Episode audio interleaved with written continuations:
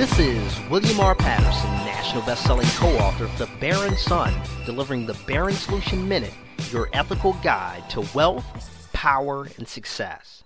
As a parent or mentor, one of the most important things you can do for a young person is to teach them the laws of wealth. These five simple laws will not only change their lives, but the lives of generations to come. Number one is the law of expectation. Teach a young person, regardless of their present condition, to always believe that great wealth is their destiny. If you expect great wealth and take intelligent action, it will become your reality. There is no room for doubt. If you expect pennies and financial struggle, that is surely what life will deliver to you. You reap what you mentally sow. Number two is the law of leverage. Don't work for money, make money work for you. Beyond giving your child an allowance for doing household chores, reward and encourage entrepreneurial thoughts and ventures.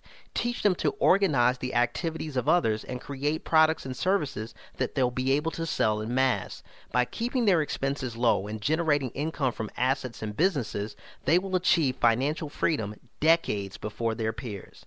Number three is the law of allotment. Save, invest, and avoid consumer debt at all costs. Always invest before you spend and save for emergencies.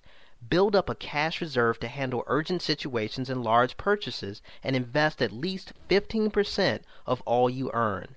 Only borrow if it will make you more money. The return on investment should always outweigh the interest rate charged on the loan.